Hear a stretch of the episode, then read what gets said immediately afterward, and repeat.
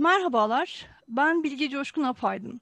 Felsefe Kültür Sanat Derneği olarak başlattığımız e, Vegan Diyaloglar adlı çevrimiçi söyleşi dizimizin bu bölümünde Mimar Sinan Güzel Sanatlar Felsefe bölümünden doçent doktor Mehmet Cem Kamuüstü konuk edeceğiz. E, öncelikle size merhaba demek istiyorum hocam. Söyleşimize hoş geldiniz. Merhaba, ben teşekkür ederim davet ettiğiniz için. Söyleşimize geçmeden evvel izninizle sizi kısaca tanıtmak istiyorum. Ee, Sayın Kamu Özüt, bilim felsefesi ve tarihi alanında çalışmaktadır. Doktorasını 2008 yılında Orta Doğu Teknik Üniversitesi felsefe bölümünde tamamladı. 2019-2017 yıllar arasında Ege Üniversitesi felsefe bölümünde çalıştı. 2017 yılından itibaren Mimar Sinan Güzel Sanatlar Üniversitesi felsefe bölümünde öğretim üyesi e, e, olarak görev yapmaktadır. E, özellikle e, 17. yüzyıl bilim devrimi ve biyoloji tarihi ilgi alanlarıdır Sayın Kamözüt'ün. Tüm bunlara ilaveten e, kendisi aynı zamanda bir vegandır, etik bir vegan. Ve e, bugünkü söyleşimizin de e, başat konuları, başat temaları yine veganizm ve hayvan hakları olacak. Cem Hocam ilk sorumu yönelterek başlatayım isterseniz söyleşiyi. Buyurun, tabii ki. İnsanların insan dışı hayvanlara karşı ahlaki sorumlulukları olduğu görüşü için temel ve kapsayıcı argüman onların da bir yaşamın öznesi olan bireyler olduğu argümanıdır. Ee, bu referans noktasına ilişkin öncelikle bir yaşamın öznesi olmak ne demek? Bunu biraz açmanızı rica edeceğim sizden.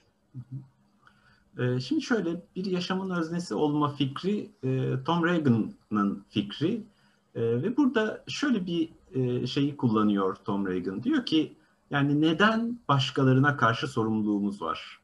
E, bu başkaları başka insanlar da olabilir, başka hayvanlar da olabilir ve hayvan hakları tartışmasında e, genelde zaten bu zeminden ilerliyor. Yani diğer insanlara karşı olan sorumluluklarımızın, ahlaki sorumluluklarımızın temelini bulmaya çalışıyorlar ve daha sonra da hani bunu e, diğer hayvanlara niye uygulayamıyoruz ya da uygulamamız gerekir mi ya da işte başka e, canlıları kapsar mı diye e, bakmak gerekiyor tabii. Yani örneğin işte başka bir insanı öldürmekle, bir insanı e, hapsetmekle ilgili bir takım e, tabii ki e, sınırlarımız var bunlarla ilgili e, ahlaki olarak yanlış buluyoruz bunları. E, peki neden yanlış buluyoruz? Ama yine de bunları niye diğer hayvanlara yapabiliyoruz? Şimdi Tom Reagan e, bunun e, bu tür bir e, ahlaki pozisyonun kaynağının şu olduğunu söylüyor. Bu varlıklar e, bir yaşamın öznesi oldukları için belli haklara sahiptirler. Bu bir yaşamın öznesi oldukları için sahip oldukları haklar vardır. Sonra da diyor ki bakın bunu insanlar evet böyledir ama diğer hayvanlar da böyledir. Dolayısıyla o hayvanlara karşı da sorumluluklarımız var. Onların da hakları var. Peki ne demek bir yaşamın öznesi olmak? Tom Reagan'dan bir alıntı yapayım e, izninizle. Her birimiz bir yaşamı yaşantılayan bir özneyiz. Başkaları için yararımız ne olursa olsun, kendimiz için önemli olan bireysel esenliğe sahip bilinçli bir varlığız. Şeyleri bilir ve yeğleriz, şeylere inanır ve onları hissederiz. Şeyleri anımsar ve bekleriz. Şimdi bunları e, Tom Reagan'ın bu e, fikrini anlattığı bir metni e, Türkçe'de de yayınlandı. Cogito'nun o sayısından aldım bu alıntıyı da. E, şimdi dolayısıyla Tom Reagan diyor ki yani insanlara karşı sorumluluğumuzun kaynağı onların bir yaşamı deneyimliyor olması, hatıraları olmaları, beklentileri olmalı, olması, bir mutluluk peşinde koşuyor olmalı. Bu, tür şeylerdir diyor. Ondan sonra da dönüyor bakıyor ve diyor ki bakınız hayvanlar da böyledir. Dolayısıyla bir insanı öldürmemek için e, koyduğumuz ahlaki gerekçeler, açıklamalar e, hayvanları da kapsar. Diğer hayvanları da e, aynı gerekçelerle öldürmememiz gerekir. Şimdi bir şunu da söyleyeyim. E, Tom Reagan'ın bu fikirleri e, haklar konusunda ya da işte genel olarak ahlak konusunda yegane pozisyon değil. Yani mesela bir yararcı olarak da belli bir ahlaki pozisyon belirleyebilirdik.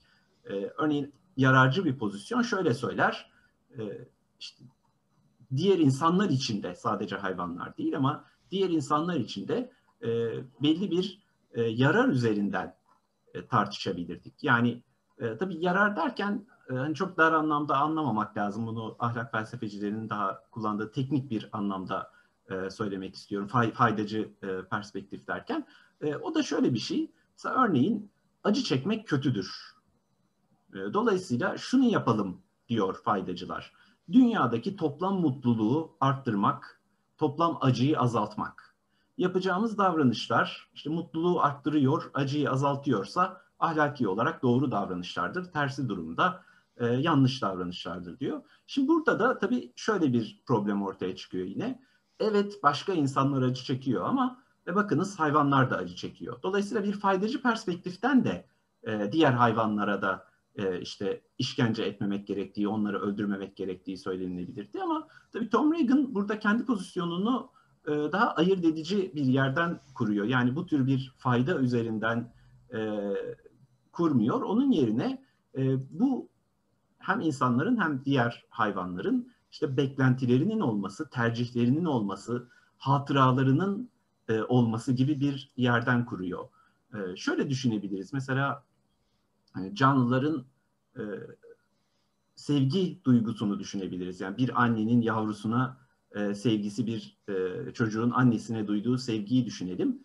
Bu mesela memelilerde bayağı e, bir hayatta kalma e, stratejisi olarak evrimleşmiş bir şeydir. Çünkü gerçekten e, anne yavruyu böyle sevmezse ya da yavru anneyi böyle sevmezse e, ayrılıp giderler, birbirlerine ilgilenmezlerse tabii ki yavruların hayatta kalma şansı olmaz. Dolayısıyla bu sevgi gerçekten biyolojik bir temeli de var. E, ama tabii biyolojik bir temeli olması bu sevginin gerçek olmadığı anlamına falan gelmiyor. Tabii ki gerçekten seviyorlar. Gerçekten duygusal olarak birbirlerine bağlılar. Ve bu yüzden de işte mesela bir anneyi yavrusundan ayırdığınızda, bir yavruyu annesinden ayırdığınızda duygusal olarak da acı çekiyorlar. Şimdi burada tabii e, yani Reagan'ın pozisyonunun şöyle bir güçlü tarafı var. İlk bakışta bu e, faydacı perspektifler sanki şunu söylüyor gibi. Hani hayvanları işte önce e, ilaç verip uyutsak, sonra kessek, böylece acı çekmeden kessek sanki sorun olmayacakmış gibi görünüyor. Tabii ki e, şeyin böyle bir e, sorunu yok. Tom Reagan'ın böyle bir sorunu yok. Bu açıdan daha üstün görünüyor. Ama tabii ki faydacıların da burada söyleyebilecekleri şeyler var.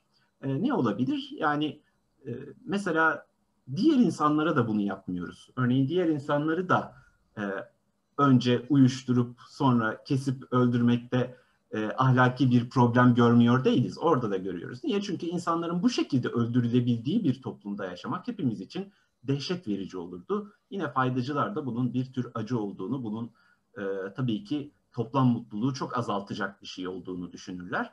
Dolayısıyla hani bu örnek üzerinden hani Reagan'ın pozisyonunda, faydacıların pozisyonunda özellikle acı çekmeye ve bir yaşamın öznesi olma unsuruna vurgu yaptıkları noktalarda şunu yaptıklarını görüyoruz.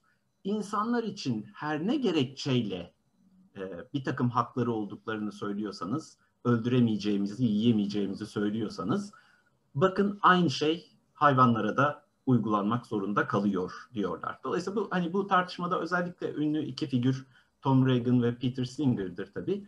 Ee, bir hayvan hakları tartışması üzerinden e, bunu yapıyor olmaları olmakla birlikte aslında çok daha temel bir şey yapıyorlar. Yani niye bazı canlıların hakları olsun? Diğer insanlar da olabilir. Bu göstermeye çalıştıkları diğer insanlara bu hakları vermek için sunduğunuz bütün gerekçeler diğer hayvanların da hakları olduğunu bize gösteriyor. Bunu söylemeye çalışıyorlar. E, tabii ben bir e, yani başta siz de söylediğiniz bilim tarihi, bilim felsefesi çalışıyorum. Dolayısıyla çok e, hani ahlak felsefesi açısından bu pozisyonların e, gücünü, zayıflığını çok iyi e, değerlendirecek bir pozisyonda değilim ama yani yine de hani şunu söylemek istiyorum. E, yine bir bilim tarafı üzerinden. Şimdi Tom Reagan'ın pozisyonunu da belirlesek, Peter Singer'ın pozisyonu yani faydacı bir pozisyonu da belirlesek, Tom Reagan'ın söylediği bu bir yaşamın öznesi olma fikrini de belirlesek, aslında şöyle bir ampirik soruyla karşılaşıyoruz. Yani diğer hayvanlar acı çekiyor mu? Diğer hayvanlar bir yaşamın öznesi mi? Şimdi acı çekiyor mu kısmı çok açık tabii ki. Ee, yani hayvanların acı çektiğine dair elimizdeki bilimsel veriler çok açık. Hem dediğim gibi fiziksel acı ama duygusal acı da aynı şekilde çok açık. E, kapatıldıkları zaman, e, yavrularından ayrıldıkları zaman, e, arkadaşlarından ayrıldıkları zaman bunu hissettikleri, farkında oldukları çok açık. Yaşamın öznesi olmak biraz daha tabii ilk bakışta anlaması, kavraması zor tabii mesele. Ve felsefeciler zaman zaman çok iyi felsefeciler bile bu konularda böyle ezbere konuşabildiklerini görüyoruz. Örneğin Wittgenstein'ın öyle bir e, ifadesi var. Hani bir köpek e, umamaz diyor sahibinin ertesi gün geleceğini. Tabii bu doğru değil. E, elbette bunu ampirik çalışmalarla bilimcilerden öğrenmemiz gerekirdi. İşte tam da bu noktada e, hani bilim bize bu ahlaki kararlarda şöyle yol gösterici bir pozisyona da sahip. Yani bir kez siz bir ahlaki ilke koyduktan sonra onu uygulayabileceğiniz canlılar kümesinin, varlıklar kümesinin ne olduğunu tabii ki bilime bakarak öğrenmek durumunda kalıyoruz. Yani köpekler umabilir mi? Kediler umabilir mi? İşte mesela bitkiler acı çeker mi? gibi ara sıra böyle şeyler duyuyoruz bazen ama tabii ki yani çok fazla e, bu konuda araştırma da yapıldı ama yeterince açık yani hiçbir makul anlamda bitkilerin acı çektiğini ne duygusal acıyı ne fiziksel acıyı hissettiklerine dair elimizde herhangi bir veri yok. E, böyle olmadığını düşünmek için çok iyi nedenlerimiz var. Aynı şey bir yaşamın öznesi olma e, açısından da geçerli. Yani Tom Reagan'ın anlattığı anlamda beklentileri olmak, tercihleri olmak, hafızası olmak, anımsamak e, gibi anlamlarda e, bir mutluluk peşinde koşmak anlamında böyle bitkilerin bir yaşamın öznesi olduğunu da düşünemiyoruz. Dolayısıyla her ikisi de e, şunu söylüyorlar. İnsanlar için uyguladığımız bu kriterler bizi hayvanları da bu kapsama dahil etmek zorunda bırakıyor. Onları da e, yine ahlaki özneler olarak görmek zorunda bırakıyor. Peki hala e, hakların e, bu mevcut hakların e, öznelerini insanların da ötesinde biraz genişletme zorunluluğumuz olduğunu apaçık işaret ediyor e, tabii ki bu argüman. E, ve e, ne demek olduğuna ilişkinde bahsettiğiniz gibi bir acı duyma, e, bir belleğinin olması, e, mutlu olma isteği, e, olumsuz durumdan korkma ve kaçınma e, noktalarını e, bunun içine, e, bu tanıma e, yerleştirebiliyoruz.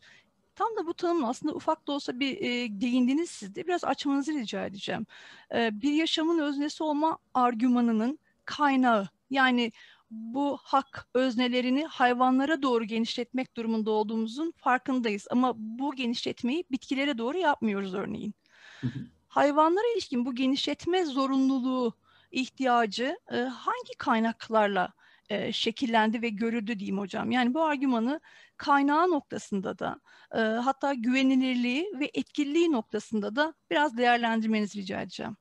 Şimdi e, kaynağı noktasında e, yani benim görüşüm e, daha çok bilimsel gelişmelerin bu konuda önemli olduğu yönünde. Çünkü evet belki kediniz köpeğiniz varsa hani onların duyguları olduğunu, beklentileri olduğunu görüyorsunuz ama diğer hayvanlar özellikle yediğimiz hayvanlar e, hayatımızdan oldukça uzak onların nasıl yaşamları olduğunu, nasıl bir deneyimleri olduğunu görmüyoruz. Yani biz onları sadece süpermarkette paketlenmiş e, etler olarak besin gibi görüyoruz.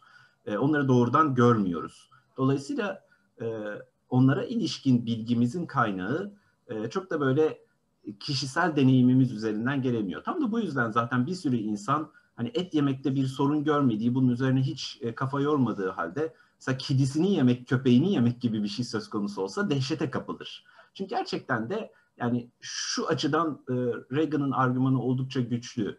Bir kediniz köpeğiniz olduğunda gördüğünüz gibi hani onlar seviniyor, üzülüyor, duygusal varlıklar bayağı bir arkadaşınız varmış gibi evde ya da bazıları bayağı çocuğu varmış gibi değerlendiriyorlar. Değil mi?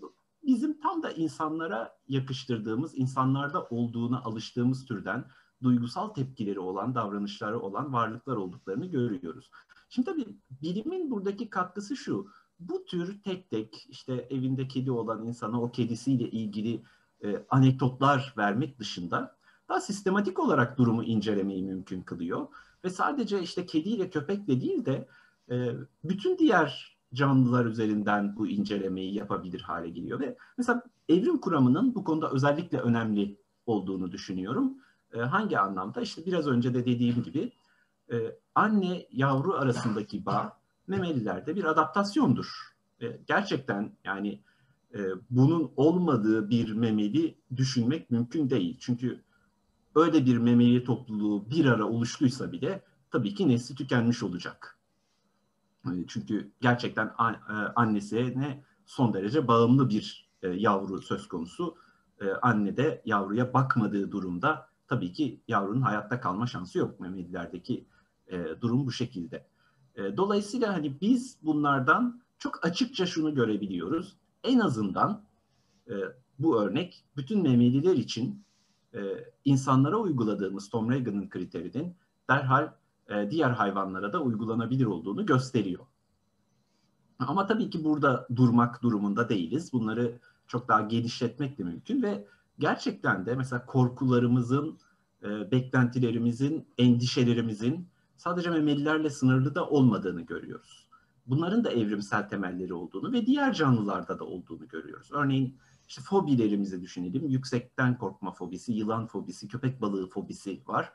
Ama mesela tank fobisi yok. Tabii ki tank çok daha tehlikeli, öldürücü bir şey ama onunla ilgili bir fobimiz yok. Çünkü bunlar tabii ki evrimsel olarak geliştirdiğimiz korkular. Bir tanktan rasyonel olarak korkabilirsiniz. Size dönükse, işte size saldıran bir orduya aitse falan ama yani e, bir mesela geçit töreninde e, gördüğünüz bir tanktan böyle dehşete kapılmıyoruz. Ama yılan söz konusu olduğunda ya da köpek balığı söz konusu olduğunda e, dehşete kapılabiliyoruz. Bazı insanlar hatta bu sözcükleri duymaktan e, dehşete kapılabiliyorlar. Öyle dinleyicilerimiz varsa özür diliyorum onlardan.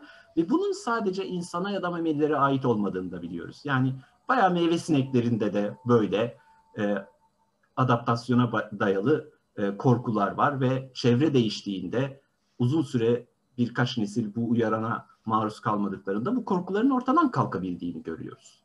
Dolayısıyla e, evrimsel olarak böyle korkular geliştirdiğimiz, bunların diğer canlılarda, meyve sineklerinde bile var olabildiğini, dolayısıyla Tom Regan'ın söylediği anlamda e, hayvanların yani tabii ki çok ileri gitmeyeyim hadi bütün hayvanlar demeyeyim e, bir hani oraya açık kapı bırakmak istiyorum. Sonuçta ben biyolog da değilim ama e, hemen hemen hepsinin diyebilirim çok büyük bir bölümünün ve kesinlikle yediğimiz bütün hayvanların Tom Regan'ın söylediği anlamda bir yaşamın öznesi olduğu, beklentileri, korkuları olduğunu bilim bize gösteriyor. Dolayısıyla bu anlamda hani bu bilimsel verilerden e, çok rahatlıkla beslenebilen e, bir pozisyon e, Reagan'ın pozisyonu.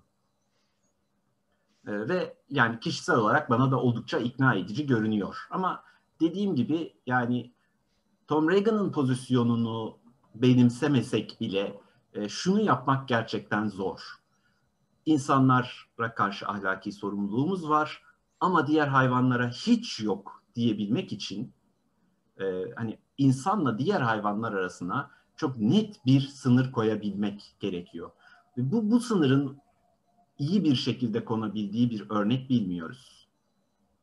Ki e, bilimsel çalışmalar aslında bu argümanın e, temel kaynağının e, bilimin bize sunduğu veriler olduğunu söylemek durumundayız. Ki bu çalışmalar da sadece amplik gözlemler değil, öyle değil mi hocam? E, genetik, işin genetik boyutunda da e, çok ciddi veriler elde edilmiş durumda. E, ortak genler, yakınlıklar, davranış benzerlikleri e, noktasında. Dolayısıyla dediğiniz gibi böylesi net bir çizgiyi koyma şansımız e, artık sanırım katiyen yok ve e, evet. bu çizgiyi e, ne şekilde ne kalınlıkta ya da e, nasıl boşluklar bırakarak ya da bırakmayarak çizeceğimiz konusu e, çok sıkça tartışmamız gereken e, evet. bilimin verileriyle artık felsefi bir zeminde de çok ele alınmış noktalar. Evet. İnsan Şöyle, ve insan dışı hayvan arasındaki sınır. Evet. Şöyle küçük bir e, not da söylemek istiyorum izin verirseniz ama. Yani şunu söylemiyorum. Ahlaki sorunlarımızın, ahlaki problemlerimizin yanıtını bilim bulacak, bize söyleyecek demiyorum tabii ki. Yani e, evrim kuramını 1800'lerin ortasından beri biliyoruz. Hı. E, tabii ki hemen birden bu bir e, ahlak anlayışımızda ani dönüşüme yol açmadı. E, tabii ki Darwin bu söylediğim şeyleri söylüyordu. Yani anne çocuk e, bağının e, evrimsel bir adaptasyon olduğunu Darwin'den öğrenebilirsiniz. Tabii ki bu anlamda ahlak alanında yapılacak şeyler var. Ama yine de şurasını önemli görüyorum. Yani bir ahlaki pozisyonu dile getirdikten sonra e, artık onu niye e, hangi canlılara uygulamamız gerekir, sınır nedir? Bunu anlamanın tek yolu bilim. Yani bir yaşamın öznesi olmak ne demek? Reagan bize bunu yeterince açık ifade ettiğinde bu sadece insanları mı kapsıyor? Hayvanları da kapsıyor mu? Bitkileri kapsıyor mu? Bu tür soruların cevabı artık ampirik sorulara dönüşüyor. Burada e, evet bilimden yanıt almamız lazım ve bilim de bu konularda gerçekten çok net, çok açık yanıtlar veriyor. Yani marulları buna dahil etmek için hiçbir makul nedenimiz yok. Ama e, hayvanların buna dahil edildiği de bir o kadar açık e, kuşku götürmez bir durumda. Bu anlamda hani bilimden bir yardım alabileceğimizi söylüyorum ama kesinlikle şöyle bir şey söylemiyorum. Yani gidelim biyologlara soralım ahlaki doğrular nedir gibi bir şey söylemiyorum. Tabii ki ahlak hı hı. normatif bir şeydir ve sadece doğayı gözlemleyerek çıkmaz. Yani işte aslanlar ceylanları yiyor demek ki et yemekte bir sorun yokmuş demek ya da inekler vegan dolayısıyla herkes vegan olmalı demek gibi bir şeyden söz etmiyorum elbette.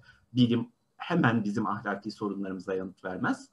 Ama bir kez orada bir, bir takım normatif kriterler koymaya başladığımızda bunun kapsamı neresi? Bu soruda bilim bizim için çok kıymetli bir yardımcı araç. Bu soru o, hayvanlar alemi, yani hayvan da insan dışı hayvanın özne olması e, meselesini işaret ettiği noktada hayvanlar alemi içinde biz insanların e, birer, bir üyesi olduğumuz memeliler sınıfından diğer sınıflara doğru ve hatta omurgalılar e, şubesinden omurgasızlara doğru gittikçe sanırım e, soruları başka soruları akla getirmeye başlıyor. E, tartışmasının biraz burada e, artacak gibi gözüküyor hocam. Kesinlikle yani şey çok kolay böyle. tabii e, hani dediğimiz gibi işte kedi köpek söz konusu olduğunda pek çoğumuz çok sert bir tepki gösteriyoruz. Hani veganlık nedir duymamış bile olsak kedimizi yemek gibi bir şey dehşet verici görünebiliyor. Her toplulukta değil bu arada. Yani hı hı. Ba- bazı kültürlerde köpekler de yenebiliyor ama bizim için içinde yaşadığımız kültürde bu dehşet verici görünüyor ama şu açık tabii yani e, diğer memelilerin de dahil olduğu ya da işte omurgalıların hepsinin dahil olduğu bunlar açık. Belli bir yerden sonra artık o bayağı hani tek tek belirli canlıları ele alıp incelememizi gerektiriyor. Tabii ki hepsi konusunda ayrıntılı bilgiye sahip değilim. Olabilir ki hani bir açık kapı bıraktım. Belirli bir canlı hayvan olarak sınıflanıyordur ama işte Tom Reagan'ın dediği anlamda bir e, yaşamın öznesi olamıyordur. Peki belki böyle e, bir canlı vardır e, ama hani e, böyle bir hayvan belki vardır ama hani e, dediğim gibi bu çok küçük bir grup e, hayvan için geçerli olabilecek bir soru ve yani gündelik hayatta yediğimiz tüm e, hayvanlar için bize besin diye sunulan tüm hayvanlar için tabii ki onların bir yaşamın öznesi olduğu, acı çektikleri e, çok açık. Evet. Pekala bu argümandan sonra ikinci sorumda e, biraz e, bilimin dönüştürücü etkisini e, konu etmek istiyorum. Sağlık veganlığı, iklim çevre veganlığı, etik veganlık biraz evvel de konuştuğumuz gibi bilimsel verilerin işaret ettikleriyle yol alan yaklaşımlar. Bu durumu bilimin düşünme biçimlerimizi hatta ahlaki değerlerimiz üzerindeki dönüştürücü etkisini göstermesi bakımından da değerlendirmenizi rica edeceğim sizden. Şimdi tabii e, yani bilim bize nasıl bir diyete sahip olmamız gerektiği konusunda yol gösteriyor. İşte sağlıklı beslenme nedir? Bu konuda tabii ki vücudumuzun ihtiyaçlarını bilmemiz lazım. Bu ihtiyaçları e, hangi e, varlıklardan alabileceğimizi, neleri yiyerek alabileceğimizi bilmemiz lazım. Örneğin C vitamini üretemiyoruz. Vücudumuz C vitamini üretmiyor. Dolayısıyla C vitamini de çok lazım bir sürü iş için gerekli. Dolayısıyla C vitaminini dışarıdan almamız lazım. Bilim bu anlamda bize bu tür sorularımıza çok doğrudan e, yanıt veriyor, yardımcı oluyor. Benzer biçimde tabii başka bazı vitaminler, mineraller, amino asitler bunların hepsini dışarıdan almamız gerekiyor. Hele ki bir sağlık sorunumuz varsa, özel bir problemimiz varsa hani onlar için ayrıca diyetler öneriliyor. Şimdi bu anlamda e, tabii ki bizim bilim bize yol gösteriyor. Şimdi bir grup e, işte sağlık veganlığı diye e, adlandırdığınız sizin de bir grup şunu söylüyor. Bunları alabilmek için vücudumuza ve vücudumuza aldığımızda bizi zarar verecek şeyleri de belirleyelim. Mesela yüksek kolesterol iyi değildir falan gibi şeyleri de belirleyelim. Bundan sonra sağlıklı bir hayat sürmek, iyi beslenmek için en uygun diyetin, en uygun beslenme tipinin vegan beslenme olduğunu söyleyen bir grup var. Buna sağlık veganlığı diyoruz.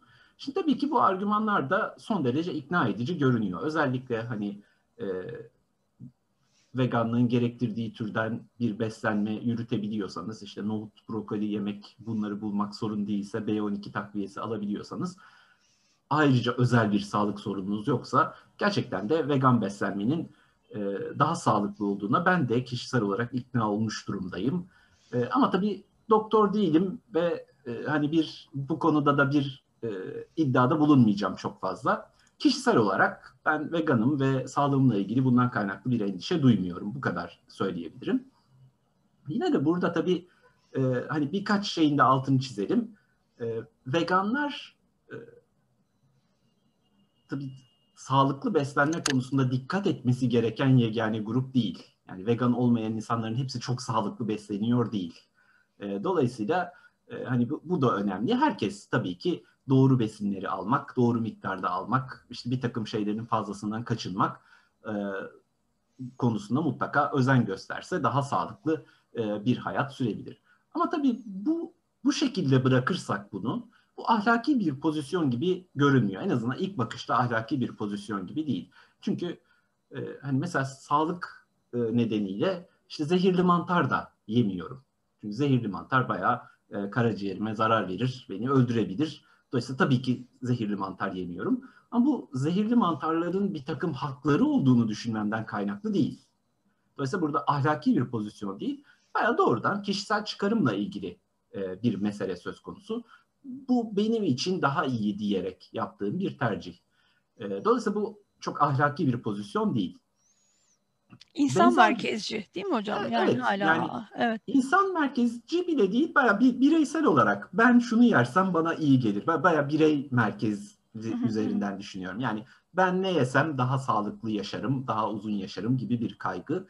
Ve bu pekala ya veganlığı gerektiriyor olabilir, vegan beslenmeyi gerektiriyor olabilir. Ama tabii ki e, hani ahlaki bir pozisyon değil.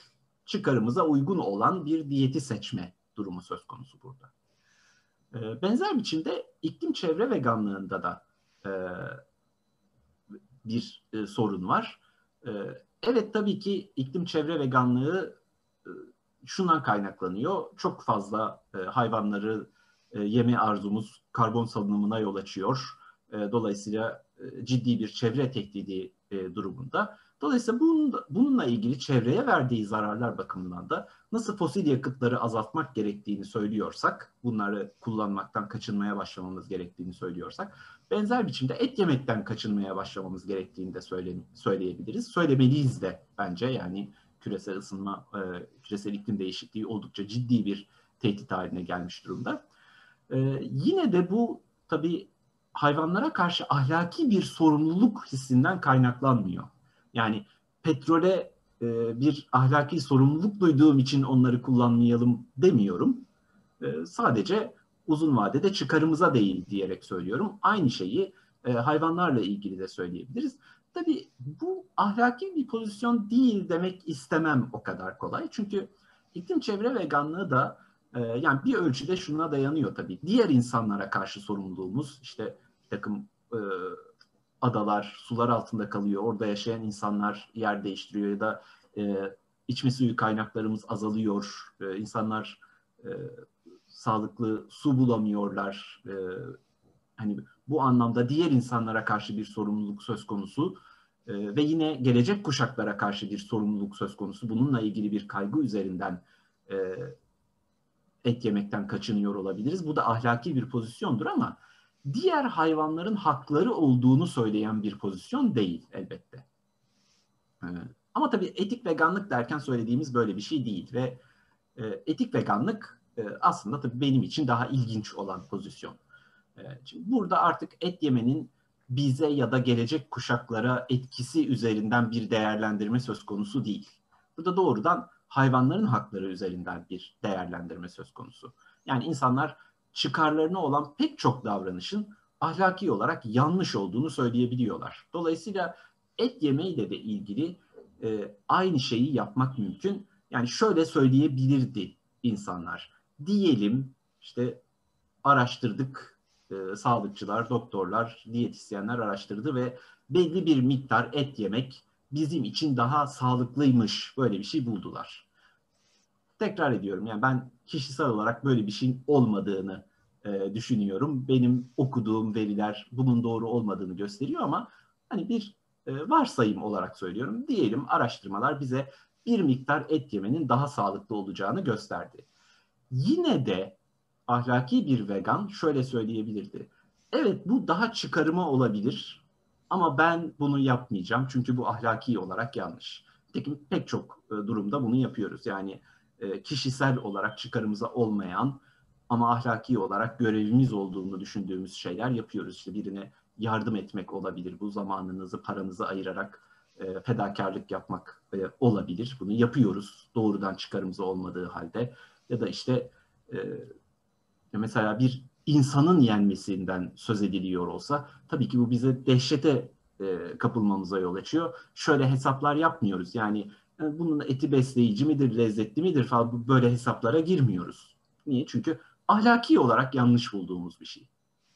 İşte ahlaki veganlık da tam böyle bir pozisyon. Yani hayvanların hakları olduğunu söyleyip ve onları yemek ya da yememenin ne ölçüde çıkarımıza olduğu, ne ölçüde olmadığı hesabını bir kenara bırakarak onları e, onlara karşı e, bir takım görevlerimiz olduğunu, sorumluluklarımız olduğunu söylemek. Bu arada tabii sürekli bir yeme üzerinden konuştum ama tabii ki bütün mesele yeme değil. Yani öldürmek, hapsetmek, işte kürkünü giymek, derisini kullanmak vesaire vesaire bunların hepsi de tabii ki e, hani ahlaki veganlık pozisyonunu savunan birinin kabul edemeyeceği şeyler, ahlaki olarak yanlış bulduğu şeyler.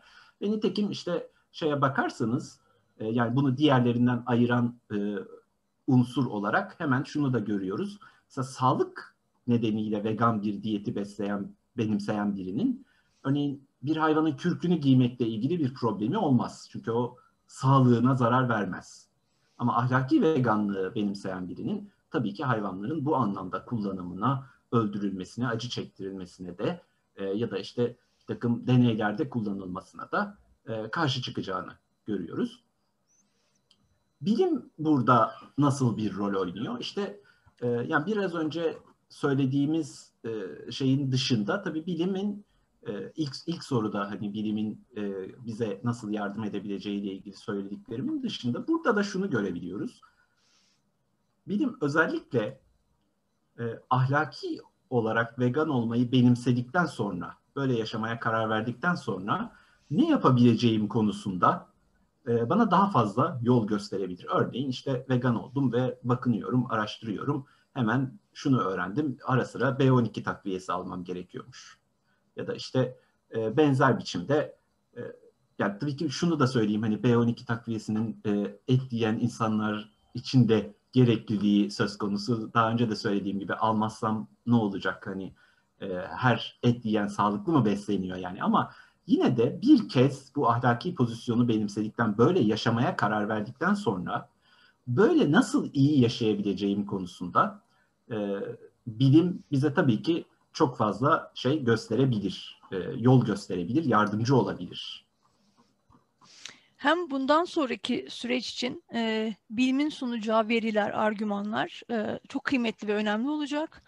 E, bundan öncesi için de benzer bir durum söz konusu. Yani soruda da özellikle sağlık veganlığı da, iklim veganlığı da, etik veganlık da her üç yaklaşım da e, çeşitli bilimsel veriler ışığında harekete geçen insanların sergilediği yaklaşımlar. Dolayısıyla kaynaklık e, etmek bakımından e, bir önemi var, e, çok önemi var. Hatta çok sanırım doğru. yani kaynak bilimsel veriler bu haliyle.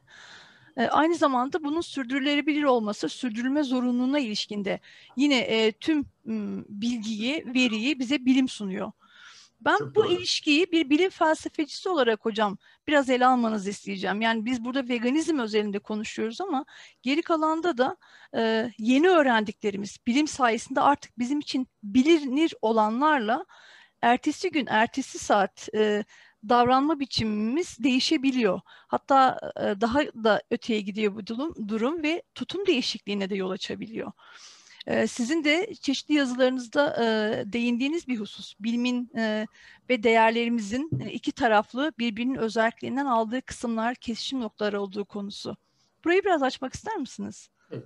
E, tabii şimdi e, şu tür bir şey düşünmeye çok eğilimliyiz. Yani bilim nesnel tarafsız olarak değerlerimizden hiç etkilenmeden hakikati bulur çıkarır bize falan. E, bu, bu çok doğru değil. Yani bu, bunun ayrıntılarına çok girmeyeceğim ama tabii ki bilim bizim değerlerimizden etkileniyor. Ama e, biraz da diğer tarafı da önemli. Bu bilimsel çalışmalar da değerlerimizi etkiliyor. Şimdi biraz önce sizin söylediğiniz gibi mesela sürdürülebilirlik. Yani gerçekten vegan beslenmek imkansız olsaydı.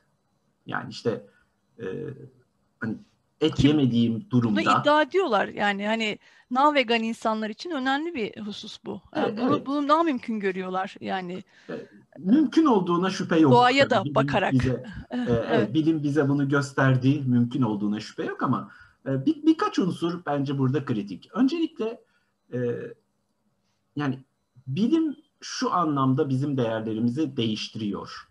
E, diğer canlılara bakışımızı onları tanıdıkça e, değiştirmek zorunda kalıyoruz. E, eğer siz hani diğer canlıları böyle bir makine olarak görüyorsanız e, işte bütün ahlakın sadece bir ruha sahip olmaktan çıktığını ve ruha sahip olan tek varlığın insan olduğunu söylüyorsanız işte burada tabii ki diğer hayvanların haklarından onlara karşı sorumluluklarımızdan söz etmek mümkün olmaz. Nitekim e, epey uzunca bir süre pek çok insanın e, savunduğu bir görüştü bu. Yani e, evrim kuramından önce hani Kant'ta da benzer iddialar bulabiliyoruz. Daha eski e, Akinas'ta da benzer e, Akinalı Toma'da da benzer iddialar bulabiliyoruz. Burada hani bayağı diğer hayvanlara karşı hiçbir sorumluluğumuz olmadığı şeklinde bir görüş var. Çünkü onlar gayet net bir biçimde insan ve diğer hayvanlar arasında ayrım yapabiliyorlardı.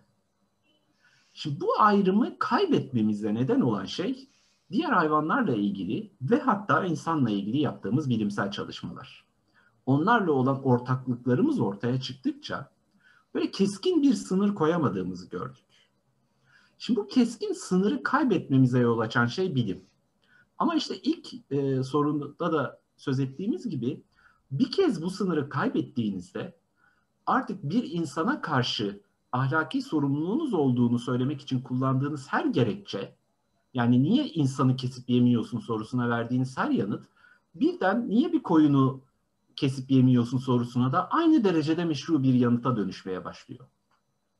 Bunu ayırabilmek için araya bir sınır koymak lazım. Nitekim işte Tom Regan'ın söylediği bu bir yaşamın öznesi olma fikri hani diğer hayvanların bir yaşamın öznesi olmadığını düşündüğünüz durumda tabii ki sadece insanları kapsayacak. Diğer hayvanları yemekle, öldürmekle, işkence etmekle, sırf eğlence olsun diye işkence etmekle bir sorunumuz olmayacaktı. Ama bunun mümkün olmadığını, bu sınırın keskin bir biçimde çizilemeyeceğini bilim bize gösterdi. Ve bunun sonucunda da mecburen işte diğer hayvanları da dahil etmeye başladık. Bir diğer unsur bu değerlerimizi dönüştürme gücünün ötesinde bunun sürdürülebilir olup olmadığı bilgisini de bilimden ediniyoruz. Yani biz acaba diğer canlıları, diğer hayvanları öldürmeden, diğer hayvanları yemeden, onların kürkünü giymeden de yaşayabilir miyiz? Şimdi bunun iki tür cevabı var. Bir, başka hiçbir şeyi değiştirmeden bunu yapabilir miyim? Yani yediğim her neyse onu yemeye devam ediyorum. Sadece içinden eti sütü çıkarıyorum. Bu, bir seçenek. Bilim bu konuda bize cevap verebilir. Ama bilim bundan daha kuvvetli bir şey de yapabilir. Ve eğer o sürdürülebilir değilse bile oraya eklenmesi gereken şeyi bir hayvana eziyet etmeden de eklemek mümkün olabilir. Yani şunu düşünelim. Tabii ki hiçbir kıyafet giymeden işte soğukta, kutuplarda, Norveç'te, Finlandiya'da yaşamak mümkün olmazdı insan için. E nasıl yaşayabiliyoruz? E tabii ki bilim bize e, kendimizi korumak için araç gereç geliştirdi. Diğer hayvanlardan kürk yapmak, diğer hayvanların kemiklerinden işte barınak yapmak falan bunlar bir çözüm olabileceği gibi pekala hele ki günümüz teknolojisiyle bunları sentetik olarak da yapabiliriz. Diğer hayvanları öldürmeden de yapabiliriz. Aynı şekilde besinler de söz konusu. Yani e, bir takım vitaminleri, proteinleri ya da işte neyse artık onları sentezlemenin, vücudumuza almanın hayvanları öldürmeden yöntemleri de geliştirilebilir. Ama bunu yapmak tabii ki tek başına bilimin yapacağı bir şey değil. Öncelikle böyle bir talebimiz olmalı ki yani ahlaki bir sorun görmeliyiz hayvanları öldürmekte ki sonra bakacağız mevcut durumda diğer hayvanlara işkence etmeden yaşamımızı sürdürmemiz mümkün mü? Bu mümkün değilse ondan sonra araştırmaya yöneleceğiz. Nasıl olacak da işte e, buna ilişkin şeyleri hayvanlara eziyet etmeden üretebiliriz, elde edebiliriz diye bilimden bu konuda yardım isteyebiliriz. Bugün için artık e, ortada bir sorun olmadığı e, bence çok açık. Dediğim gibi yani tıp alanında e, bir uzmanlık iddia ediyor değilim ama e, yani kişisel olarak okuduklarımdan biraz da okudum. Hani hiçbir şey bilmiyor da değilim. E, gerçekten de diğer hayvanları öldürmeden, onları yemeden e, sürdürülebilir, sağlıklı, uzun bir yaşam sürmenin mümkün olduğu görünüyor. E, ama dediğim gibi olmasaydı bile bilimi bu konuda bize yardım etmeye çağırabilirdik. Nitekim mesela C vitamini e, hani hayvansal bir şey değil tabii ki bitkilerden elde ediyoruz. Ama e, taze sebze meyve bulamayan insanlar için bayağı sentetik C vitamini üretmeyi başardık. E, uzun zamandır kullan ve e, yani bir portakaldan alacağınız, maydanozdan alacağınız C vitaminden hiçbir farkı yok. Daha kötü değil, daha e, az etkili falan değil. Öyleyse yani hayvanlardan almayı umduğumuz ancak onunla yaşayabildiğimiz her ne ise böyle bir şey olsaydı onu sentetik olarak üretmek için araştırma yapılabilirdi. Bununla ilgili çalışmalar yapılabilirdi. Bilim bu konuda bize doğru yaşamak için yardımcı da olabilirdi elbette. Hem bu noktada enstrümanlarımızı arttırıyor bilim. Öte yandan e, özellikle teknolojik anlamda e, olup bitenler e, insanın insan dışı geri kalan sadece hayvanlarla değil e, tüm canlılarla ilişkisine e, olanak alanları yaratmak yerine e, alanı daraltmak noktasında da devreye giriyor. Yani e, sanırım mesele bilim ve değerlerimiz arasındaki bu trafikle çok alakalı hocam. Çünkü dediğim gibi bir yönü çok trajik bir fotoğraf var burada. Hem yok ettiğimiz e, bilimsel e, gelişmeler sayesinde oradan edindiğimiz motivasyon ve somut güçle yok ettiğimiz e, yaşam alanları e, tüm canlılar için. E, bir yandan da dediğiniz gibi onlarla daha e, bir arada olmamızı sağlayacak birçok enstrüman da bize yine e, bilim sunuyor. Peki hala bu noktada e, size özel bir soru yönlendireceğim son olarak. E, bir vegansınız, söyleşimizin başında da belirttiğim gibi bir etik vegansınız.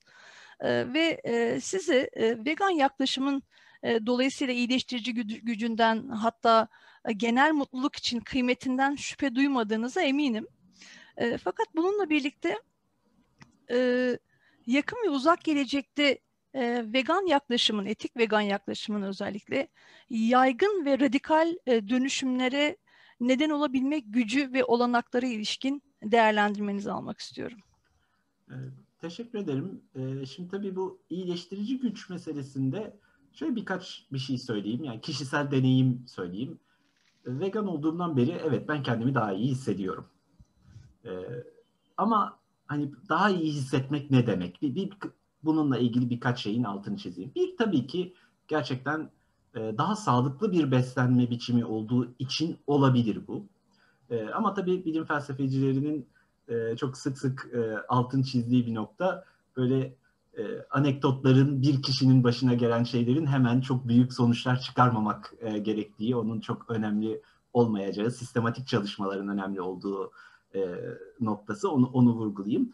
Tabii ki hani veganlık daha sağlıklı mı sorusunun cevabını böyle benim kişisel deneyimimden çıkarmak mümkün değil. Ama şu önemli, veganlar hemen hemen her zaman tabii ki yedikleri üzerine vegan olmayanlardan daha fazla düşünen insanlar oluyor. Dolayısıyla sıklıkla ne aldık, hangisinden aldık, kaç e, miktar aldık, kaç miligram aldık bunlar üzerine kafa yoran insanlar oluyorlar. Dolayısıyla sıklıkla daha sağlıklı besleniyorlar zaten. E, vegan olmayan insanlara göre bunlar üzerine daha çok düşünen insanlar oluyorlar. Hatta tabii e, bazen gereğinden fazla düşünüyorlar. O yüzden dışarıda vegan bir yerde yemek yemeye çalıştığınız zaman işte tatlı menüsü genelde böyle hurma ile yapılmış, şekersiz e, falan öyle şeyler geliyor. Benim gibi tabii çok tatlı seven insanlar için çok e, iyi değil. E, ama e, tabii ki yani sağlıklı bir beslenmeye geçiyorsunuz e, ister istemez bunlar üzerine çok fazla düşünerek. İkinci bir unsur bayağı placebo etkisi olabilir. Yani bende de görülen. Çünkü gerçekten bunun daha sağlıklı olduğuna inanıyorum ve evet böyle etkiler var. Dolayısıyla yani bir kişinin e, şeyi üzerinden, deneyimi üzerinden çok büyük sonuçlar çıkarmak istemem. Hani onu bize bir doktorun, e, uzmanın daha geniş kapsamlı araştırmalar yapmış insanların söylemesi lazım. Bir üçüncü unsur ki bence bu en azından benim durumda çok da geçerli. E, bir doğru olanı yapıyorum hissi. Yani bir kez tabii bu e, etik veganlığa ilişkin ilkeleri anladığınızda, diğer hayvanları tanıdığınızda, onlara karşı gerçekten sorumluluğunuz olduğunu fark ettiğinizde ya artık et yemek bir suçluluk duymakla beraber e, gerçekleşiyor. E, dolayısıyla bu, hani bundan kurtulmuş olmanın getirdiği büyük bir rahatlama ve e, hani bu anlamda işte bir iyileştirici gücü olduğuna hiç şüphe duymuyorum. Ee, şimdi geleceğe yönelik öngörüyle ilgili tabii şunu e, söyleyeyim. Bir kere öngörü yapmak çok zor bir şeydir. E, öngörüler e, hani gerçekten zor ama e, bir, birkaç unsur e, bence dikkate değer. İnsanlar ahlaki konulardaki pozisyonlarını kolay değiştirmezler. E, hele hele davranışlarını e, çok çok daha zor değiştirirler. E, ben de hani evet hayvanların hakları vardır dedikten çok sonra vegan oldum. Bunu kabul ettiğiniz gün anında hemen değiştirmiyorsunuz. Ee, yine de tabii e, burada vegan beslenmeye, vegan ürünlere işte bir yatırım yapıldığını, şirketlerin buna yatırım yapıldığı, her gün yeni vegan sütler, vegan peynirler falan ortaya çıktığını görüyoruz. Vegan e, dükkanlar açılıyor. E, kapitalistler bu işe yatırım yapıyor yani. E, vegan et üretmeye çalışanlar var. İşte petri kabında dolayısıyla hiçbir hayvandan e, e, hayvana acı çektirmeden et üretme çalışmaları var. Şimdi bu şunu gösteriyor bana. E, demek ki bu gelişen bir pazar. E, kapitalistlerin bu konuda akıllıca kararlar aldıklarını, piyasayı doğru takip ettiklerini e, düşünüyorum. Eminim benden daha iyi gözlemliyorlardır. Dolayısıyla hani veganlığın yükselmekte olduğu ve yükseleceği konusunda bir beklentim var. E, ama ilk başta daha çok kişisel çıkarımız için, sağlığımız için yani et yemenin e, sağlık zararları açısından işte hayvanlarda kullanılan e, antibiyotiklerin tabii e, zararları ve antibi aşırı antibiyotik kullanımının e, artık e, antibiyotiklere dirençli bakteriler yaratmasıyla ilgili problemlerden, küresel ısınmayı e, çok e, hızlandırıyor olmasından, bütün bu tür e, doğrudan etik olmayan gerekçelerle bunun hızla yükselmesini bekliyorum. Burada ama işte tam da e, ümit vadeden bir nokta şu, e, bunun yükselmesiyle birlikte yaşam tarzlarımız değişecek. Gündelik hayatımız değişecek ve eskiden çok zor olan, ulaşılmaz olan e, bir takım şeyler daha kolay ulaşılır hale gelecek. Her köşe başındaki marketin bir vegan reyonu olduğunda, her oturduğunuz restoranda bir ayrıca vegan menü olmaya başladığında vegan olmak çok kolaylaşacak. Ve gerçekten de beslenme tarzınızı, sevdiğiniz şeyleri çok fazla değiştirmeden vegan olabilir hale geleceksiniz. Mesela işte dediğim gibi e, vegan restoranlar aşırı sağlıklı da şeyler yapıyorlardı.